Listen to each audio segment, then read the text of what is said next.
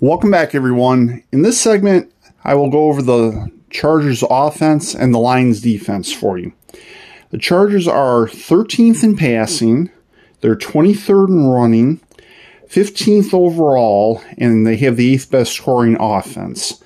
The Lions are 10th against the pass, 2nd against the run, they're 5th overall, and they have the 13th best scoring defense.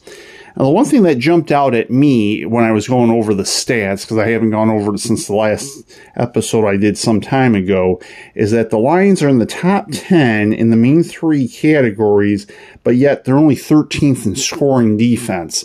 I think part of that has to do with the Raiders game in part and some other things. But also, one thing I discovered that was a little surprising to me is that the Lions have turned the football over 10 times this year, which is not great. However, the defense has gotten 10 turnovers for them, which makes them even overall, and that could be affecting why they're 13th in scoring defense.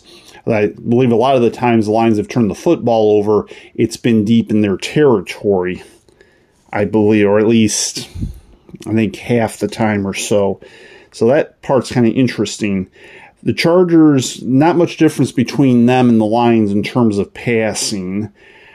The Lions obviously have the edge in rushing.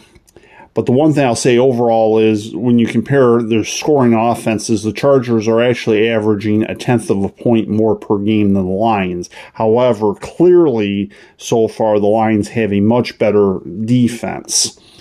And with the Chargers being fifth in rushing, that's you know, or fifth against the run, that's going to be interesting as well. So that makes for a very formidable matchup for the Lions tomorrow, to be sure. In the next segment, I will go over the injury report for both teams for you. Stay tuned to the Detroit Lions tomorrow on Ed Sports Channel.